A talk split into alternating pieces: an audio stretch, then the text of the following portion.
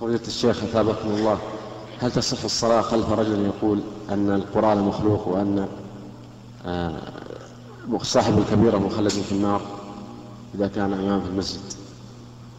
يقول إيش؟ يقول أن القرآن مخلوق نعم. أن صاحب الكبيرة مخلد في النار هذا مذهب الأباضية نعم.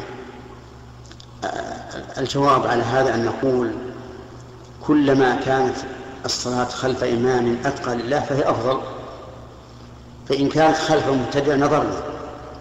إن كانت بدعته مكفرة فإن الصلاة خلفه لا تصح لأنه كافر.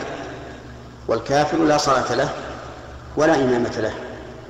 وإن كانت بدعته مفسقة فإن الأولى أن لا يصلي خلفه لما في ذلك من من غروره بنفسه إذا رأى الناس يصلون خلفه واغترار الآخرين بصلاة هذا الرجل خلفه لكن لا سيما إن كان هذا الرجل ممن يشار إليه.